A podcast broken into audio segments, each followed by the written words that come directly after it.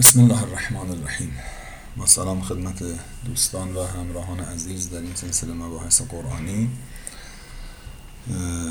بخش دیگری از آیه انتهایی سوره مبارکه حمد رو خدمتتون معانیش رو عرض میکنم.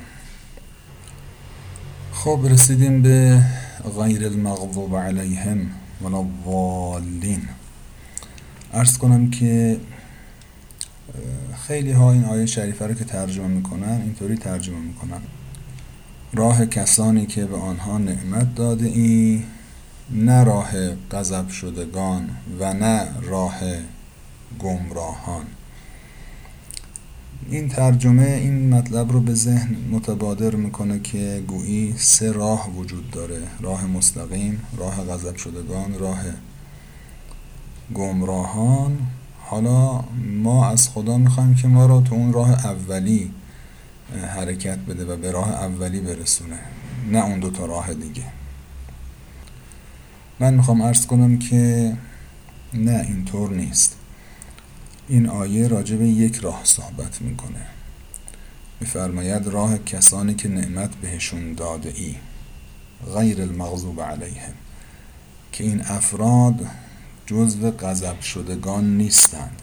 به اصطلاح خودمون اگه بخوام بگم، حالا یه خورده با اصطلاحات ممکنه بعضی دوستان براشون آشنام نباشه، ولی برای اینکه بتونم مطلبمون بهتر برسونم عرض میکنم. این غیر المغضوب علیهم ولا الضالین در واقع صفت هستن برای الذین انعمت علیهم، یعنی اون کسانی که نعمت بهشون دادی این دو ویژگی رو دارن.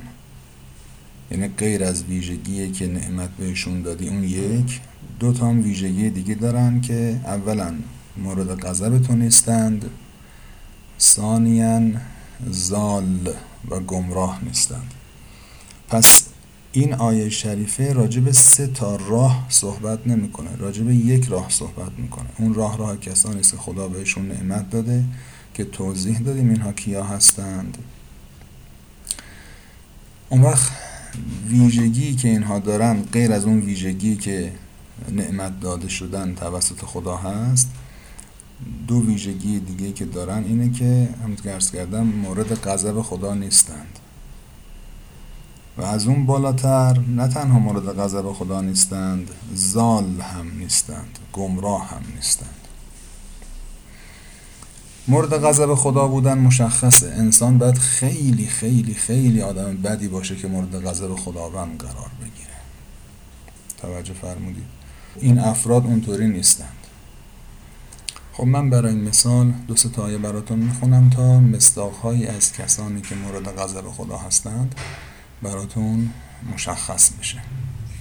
مثلا میفرماید در سوره مبارکه طه آیه 81: کلوا من طیبات ما رزقناکم ولا تطغوا فیه فیحل علیکم غضبی و من یحلل علیه غضبی فقد هوا.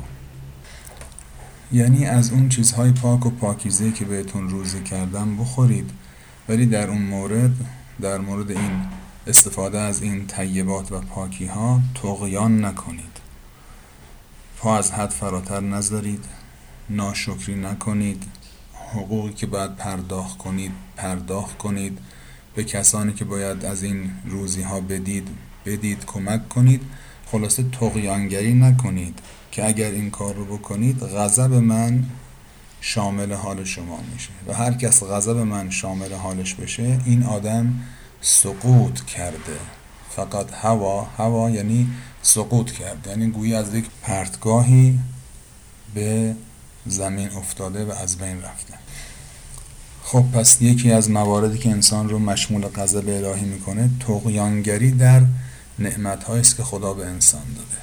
آدم نعمت داشته باشه، بعد عوض اینکه شکرشو به جا بیاره سر به طغیانگری بذاره. این یک. یا مثلا در مورد قتل عمد، به خصوص اگر کسی رو به خاطر ایمانش کسی به قتل برسونه، در سوره نساء آیه 93 آمده که ومن یقتل مؤمنا متعمدا فجزاؤه جهنم خالدا فیها و غضب الله علیه ولعنه و اعد له عذابا عظیما.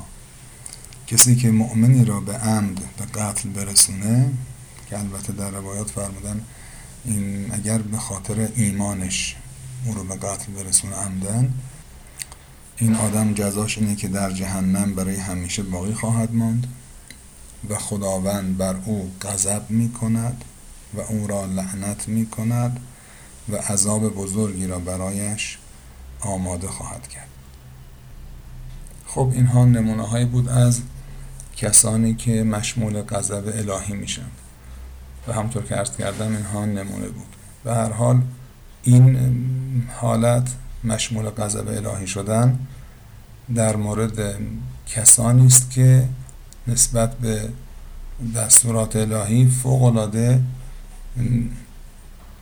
بی‌مبالات هستند و گستاخانه در مقابل خداوند عمل میکنند، که این کسانی که راجع بهشون صحبت میشه الذین انعمت علیهم این گستاخی رو ندارند. بعد میفرماید نه تنها این گستاخی رو ندارند، زال هم نیستند، که انشاءالله در گفتگوی بعدی راجع به این ویژگی اونها هم صحبت خواهیم کرد. موفق و مؤید باشید. خدا نگهدار.